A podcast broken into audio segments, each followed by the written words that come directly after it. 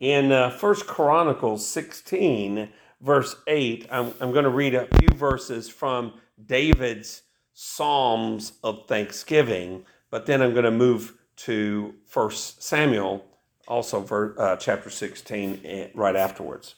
So it says in First Chronicles 16, Oh, give thanks to the Lord, call upon his name, make known his deeds among the peoples.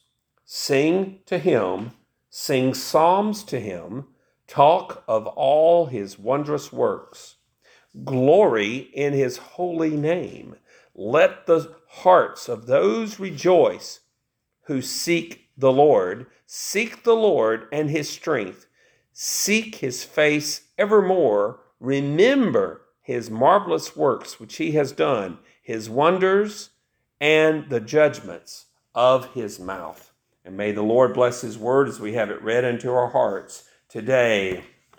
We began a series last week on the life of David, and uh, to this week is also coinciding with our Thanksgiving holiday. Uh, and the psalm that I just read is one of the psalms that, J- that David wrote. And uh, we look at David part one, we learned about his background, all the amazing things that had to happen for him to eventually be a king and even to be born. And he was a miracle person. All through the Bible, the entire Genesis, Exodus, Leviticus, Numbers, Deuteronomy, and then Joshua, Judges, and Ruth are just preparatory that David would be born. Now, David is also just a preparation for somebody more important who will be born later. But the point of the matter is, is that God arranged the entire history of the world after the, the fall of Adam and Eve to remember and to place a man named David on the throne in Jerusalem. Now, David's background, though, is that he was the eighth son. He was not the oldest. He was not even the second oldest. He was the youngest. But we learned last week that he was a shepherd and he was doing that duty whenever he got called to uh, the meeting. And then the Lord anointed him through Samuel to be the king of Israel. And we also learned that David was a musician. And so in this section, we're going to learn today about David the musician and courtier. A courtier is a person who attends the court of a king and uh, we're going to learn about that. So, going back to 1 Samuel, verse uh, chapter 16, we begin here in verse 14. So, 1 Samuel chapter 16, verse 14, we begin David part 2. But the Spirit of the Lord departed from Saul, and a distressing spirit from the Lord troubled him. And Saul's servants said to him, Surely a distressing spirit from God is troubling you. Now, some translations say an evil spirit from the Lord, but I'll talk about that in a moment. Let our master now command your servants who are before you to seek out a man who is a skillful player of the harp, and it shall be that he will play it with his hand when the distressing spirit from God is upon you and you shall be well. So Saul said to his servants, Provide me now a man who can play well, and bring him to me. Then one of the servants answered and said, Look, I have seen a son of Jesse the Bethlehemite, who is skillful in playing, a mighty man of valor, a man of war, prudent in speech, and a handsome person, and the Lord is with him. Therefore Saul sent messengers to Jesse and said, Send me your son David who is with the sheep. And Jesse took a donkey loaded with bread, a skin of wine, and a young goat, and sent them by his son David to Saul. So David came to Saul and stood before him, and he loved him greatly, and he became his armor bearer. Then Saul sent to Jesse, saying, Please let David stand before me, for he has found favor in my sight. And so it was, whenever the Spirit from God was upon Saul, that David would take a harp and play it with his hand. then Saul would become refreshed and well, and the distressing spirit would depart from him. And may the Lord bless his word as we've had it read into our hearts today. We read these words and we understand that in David's life, God had prepared his life to be king, but now he's in the preparation stages of being king. You know, you think about it, uh, you think about Joseph in the Old Testament. Joseph, God knew that Joseph was going to be a leader. Joseph was, had dreams that showed that he was going to rule over his family. And he was uh, one of the youngest sons. And but but but to prepare him for that before he could be high, he had to be very low. And, and that's a very interesting thing how God works. God works oftentimes to build people who are going to be great leaders by showing them how to be great servants. And I think, in all fairness, I think that most people in our generation, I think we're kind of lazy when it comes to want to be experiencing all the benefits of leadership, all the benefits of being wealthy and having all the things that the world says are important without paying the dues of knowing that you got to learn how to serve before you learn how to rule. And I, and I, I agree with what the, the, the proverb says that he who rules his own spirit is greater than he who takes a city. Think about that for a moment. Before you can conquer something else, you've got to conquer yourself. David was a young man who didn't waste his youth. His youth was filled with doing things for God. He spent his time wisely, he worked hard, he was a competitive young man, no doubt about it. That comes through when we read about the resume of David here. But we literally learn that David was a man who wanted to please God. And so he played instruments and he sang and he composed music and wrote these psalms. And I can just imagine those sheep listening to him. Well, he established a, a, rep, a reputation the, the Bible says in the scripture that in Proverbs 22 29, that a man skilled in his work will stand before kings. That's a promise. And here is David. He was skilled in his work, and guess what? It got him an audience, not only an audience, but the favor of a king named King Saul. Saul, however, had a problem. God's spirit departed from him. And God caused a, a, a bad spirit to substitute itself for God's good spirit. And the bad spirit that was sent was sent to torment Saul because Saul was a man who had many problems in his life. And because God rejected him, because he sinned against God, King Saul was distressed and mentally tormented. However, somebody recommended that maybe what will help you, King Saul, is you need to get some good music in here. Someone's very good at music. Now, they didn't, didn't have records, they didn't have electricity to play digital songs. Uh, I know that most of us find comfort listening to music. It is a comforting thing to the soul. I think God put an empty place in our hearts so that we would receive music that is yet to be played. And when we hear it, I think it makes people happy and calm. And so God arranged it to where Saul had a need that only David could fulfill. And that's exactly what happens. Uh, some people have a problem with the scripture that says God sent a distressing spirit, an evil spirit. Why would God do that? Well, who is the Lord? Did, did the Lord not order the demons to do things when he was walking the earth? He told the demons where to go. Did the demons do it? Yes. They absolutely did it. So the Lord has power to move anybody he wants, wherever he wants, whoever they may be, good or bad, because God is in charge. So the Lord was punishing Saul, but also opening a door for David.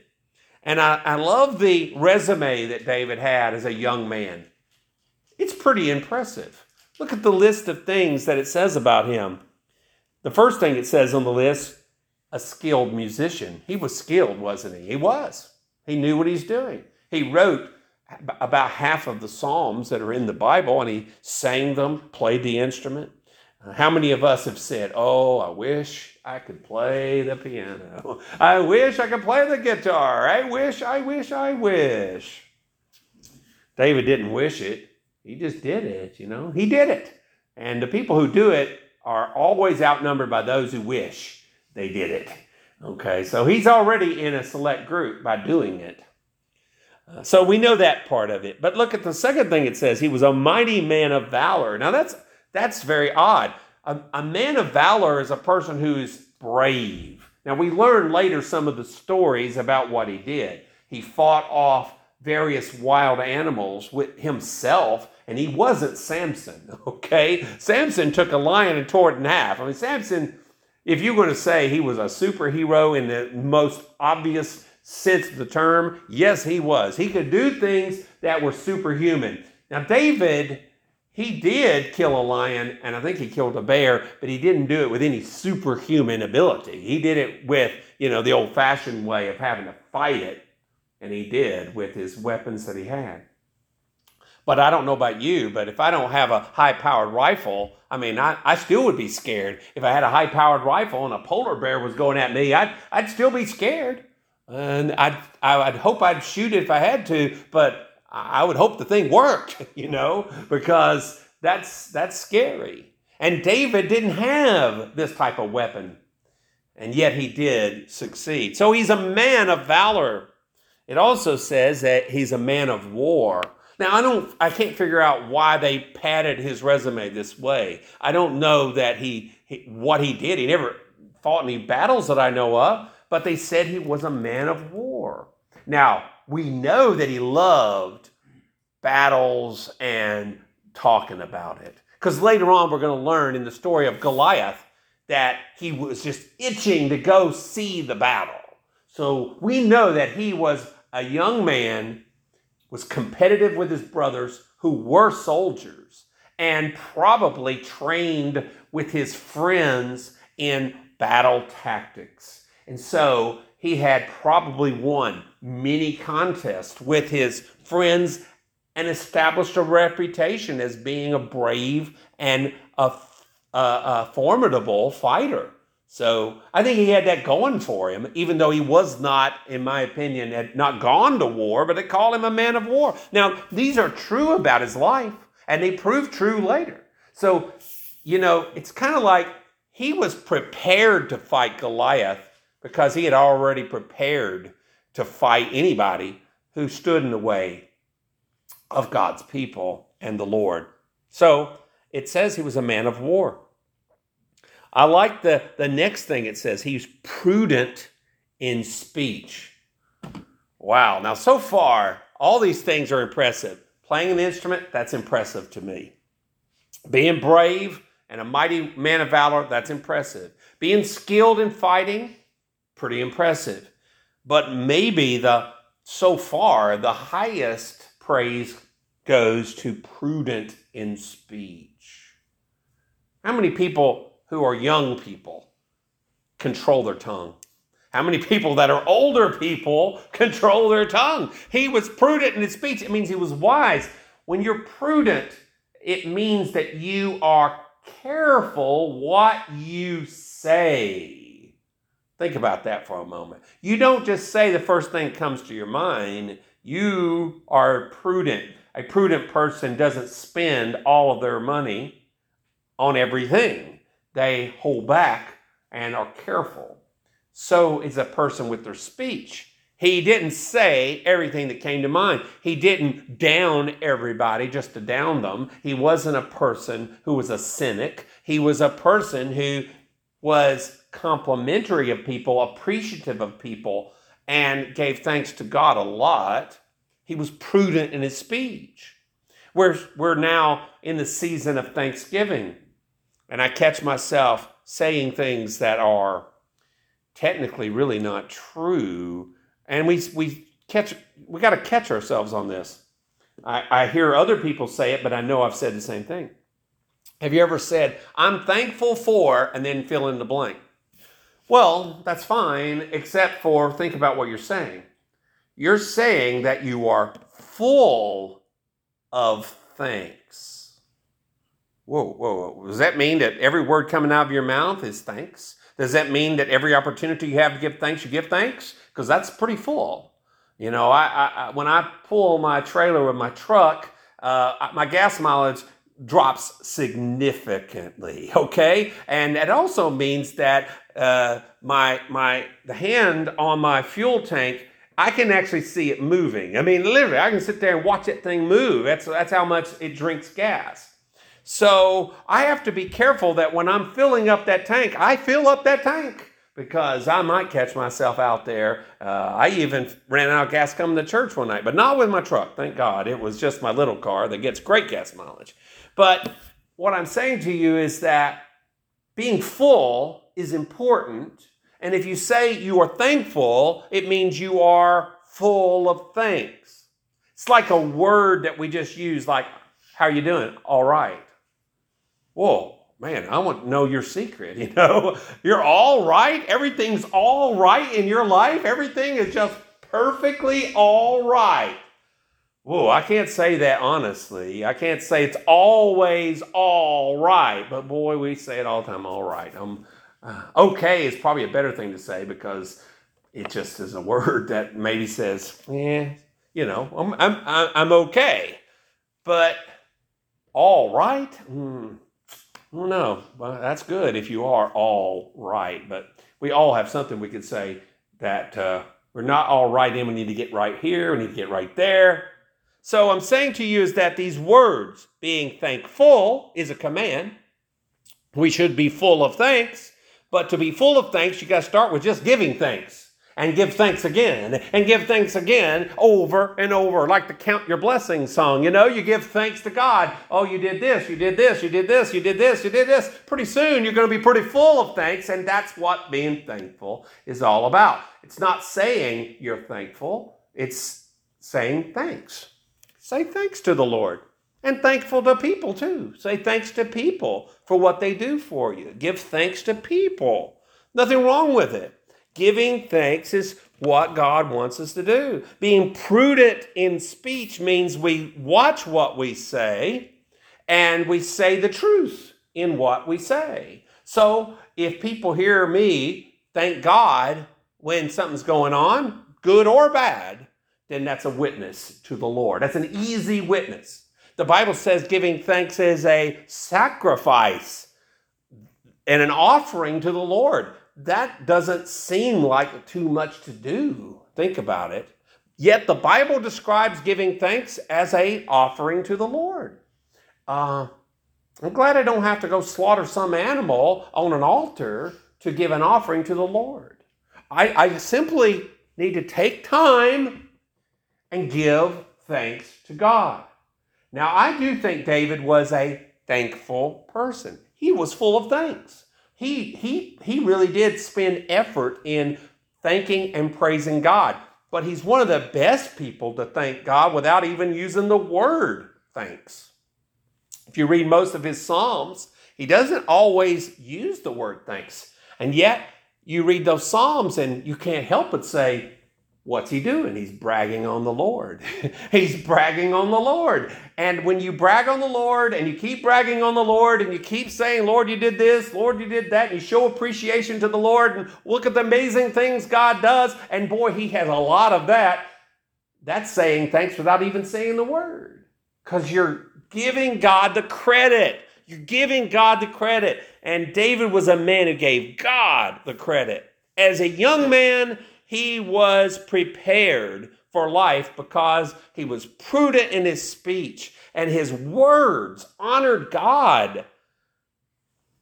One good thing we can all do this week is let's thank God more than we complain to Him. I mean, literally, just start keeping a little register and say, okay, I'm going to complain. I know I'm going to complain about something. Frustration is not a sin. So, and Jesus got frustrated. So we know frustrations happen. But give thanks to God more than you complain about everything else. That's important. That's a good start. And that's something we all can do, giving thanks to the Lord. David's going to have a hard time in his life. Many things are going to go uh, against him, but he's still going to give God the glory. He's prudent in speech. And it says also, he was a handsome person. You know, he, he, he presented himself well. He was a person who did not in any way look bad to people. And so that, that was something that was a positive on a resume. I mean, let's face it, uh, if you, you, have a resume and you got a, a, a voice for radio, no, a face for radio, you know what that means. You know, they used to say that about things. Uh, some of the people I listened to, that said, yeah, I have a face for radio, uh, not for TV. Well, I will say this it's a positive in society to look good, but that one I think is minimal. It certainly doesn't matter that much. But it was something true of David, and it was something God was not really worried about, but it was mentioned. But by far, the greatest thing on the resume for him was in verse 18, the very last words of 1 Samuel 16, 18. It said that the Lord was with him. The Lord was with him. I believe that if you're walking with the Lord and He's walking with you and looking out for you, you want that in your life. Everything else, whether you're handsome, whether you always say the right thing, whether you can fight, whether you're brave, or even if you're not even a skilled musician, if the last thing is true, it's the greatest thing to be true. Because if the Lord is with you, you've got somebody who's going to protect you and who can be against you. If God is for you, the Bible says, who can be against you? So you're guaranteeing success by having the Lord with you. This Thanksgiving season, we need to remember that of all the great things David had on a resume, and those are all good things, he was a man who walked with the Lord and the Lord walked with him. That is a beautiful thing. And that's something that we should strive for more than anything. And that's why David was full of thanks to God for what God did for him. I heard a story of, uh, of a brother and a sister got locked out of the house and they didn't know what they were going to do. They didn't have a way to get into the house. And so the sister went up to the lock and said, Lock, you're such a good looking lock. You, you're so, you're, you treat us so well. And we just hope that you, lock, will open the door and uh, let us in. And magically, the lock opened. And the brother said, How did you get the the lock open? And she said, communication. Communication is the key. So uh, that's how it worked. You know, communication is the key. Well, communicating with God is the key. Being right with God in your communication, letting Him know what you need when you need it. There's no shame in that. Well, after they uh, reported to Saul that there's this guy who can fulfill the need. What does David, what does Saul do? He says, Well, go get it, bring him in. And sure enough, uh, when Jesse heard that his son was required to go serve the king, well, Jesse uh, sends several gifts to King Saul as a gesture. Nothing wrong with that. And uh, so David came to Saul in verse 21. He stood before him and he loved him greatly, and he became his armor bearer. So David became a, an assistant, and he, he learned how things operated in a court. Um, if you read history, you realize that it's not all, the king doesn't do everything. In fact, most of the things that get done are done by the people surrounding the king. And so David is going to live for a period of time working with, in certain seasons of the year, he's going to work with the king and the people attending the king. He is going to gain valuable information. He's going to learn how things get done in the court. He look, he's the eighth son. He's out here living in, in the country, watching sheep, And now he's watching a shepherd of the people himself, the king of Israel.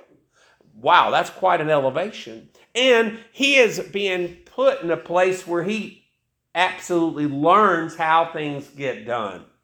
That's valuable because it'll serve him well later in life.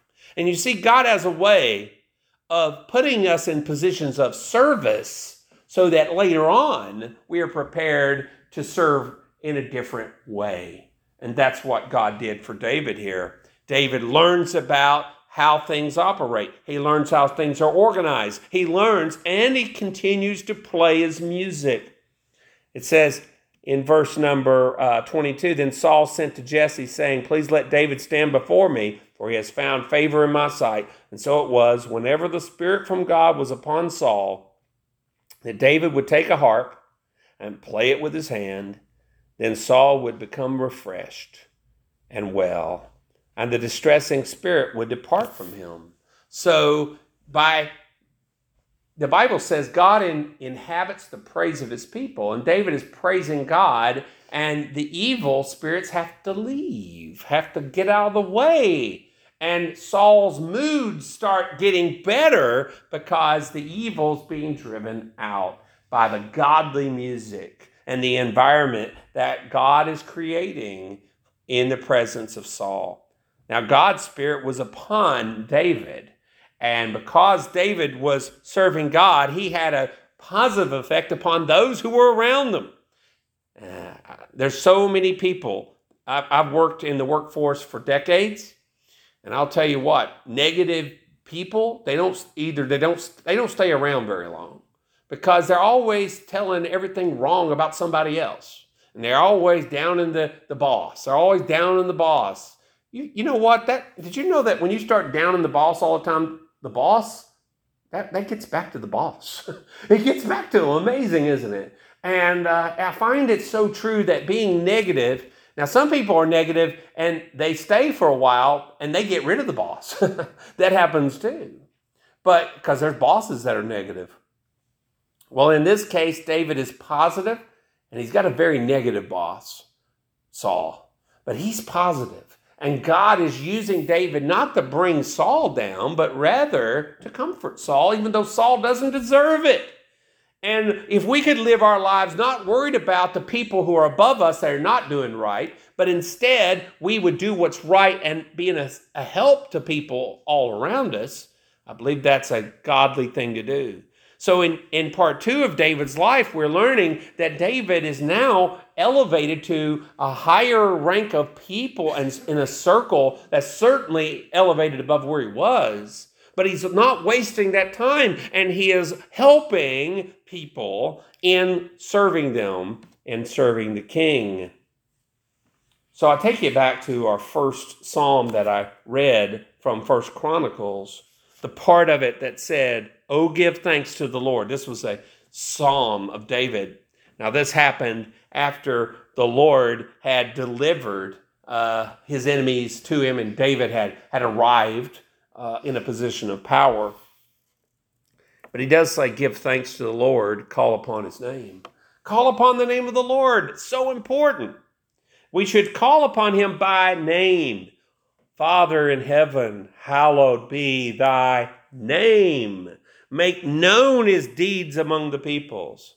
We need to tell people, hey, God did something here. I, I, I have no real desire to go to India, for instance. For years, I've traveled the world in different times. I've traveled many, three continents and all the states of America, several, uh, probably half the provinces of Canada. I've been overseas and traveled extensively there. However, I will say to you, I've not really had much influence, desire to go to India for various reasons, but I've been watching about the people who live there and some people who do travel there. And it breaks my heart because I worry about these people who have all these beautiful, colorful temples and they have all of these beautiful, colorful clothing. And in many ways, the people there live a more decent life morally than people in our own land, I have to say to our shame. But I feel bad for them because they have these different religions, but they, they're not calling upon the name of the Lord. And they need Jesus like everybody else. Everybody needs Jesus. At what point did we just say, as Christians, well, that's their way and we have our way? Well, the Bible says there's only one way, and that's through Jesus Christ. They need the Lord like we need the Lord. Someone years ago spoke to our ancestors and converted them to Christ, and we were fortunate enough to live in a land where we heard the news of Christ. What about those who don't know? They need to hear as well. I say this is that we need to make known his deeds among the peoples. We need to sing to him, sing psalms to him. Many of, of your hymn books are filled with psalms that have been put to music. Talk of all his wondrous works. uh, well, you mean like healing the blind and the lame and the diseased and the dead and calming the seas and turning the water to wine? Yeah, like that. Tell about what he did for people. Glory in his holy name. Let the hearts of those rejoice who seek the Lord. We need to understand that joy comes from seeking the Lord. Seek the Lord. Don't seek things, seek the Lord. Seek the Lord in his strength. Seek his face evermore. And remember his marvelous works which he has done, his wonders and the judgments of his mouth. Well, what are his judgments? It's what he said you need to do in certain situations. Have you, if you're worried about what you're doing in life and decisions that you're needing to make, and if you don't know what to do, the greatest thing you can do is get wisdom because, and the Bible's filled with God's wisdom. He'll tell you how to make good judgments. He'll show you, and when you know His judgments, you'll you'll like be protected from so many bad decisions. And what a wonderful story. This week is a week of thanks. We give thanks to the Lord, we praise the Lord, but let's remember that David, as a young man, pleased the Lord, and then he was elevated to a position of service in a kingly court, and then he honored the Lord in that place and helped people. We should develop our own skills, we should be improving our own skills serving as many people as possible, and establish ourselves as a good reputation among our communities. And we should become people like David who, who walk with the Lord and he walks with us. Let's bow our heads to the Lord in prayer. Lord, I thank you for the life of David and thank you that, that he had this great reputation as a young man. Thank you that you placed him in a position of importance and influence. And Lord, you were preparing him so that when he became a king, he could do a good job also. But Lord, he was just a man. He's not any different than we are in that sense. And we all need your help. So please encourage us today to seek you and to honor you and to walk with you. And would you please make this Thanksgiving season a time of great, great thanks. And, and that when we say to people we are thankful, Lord, let, let us truly be full of thanks and not just be given an empty word just to get credit. So, Lord, thank you for all you do for us, and we praise you in Jesus' name. Amen.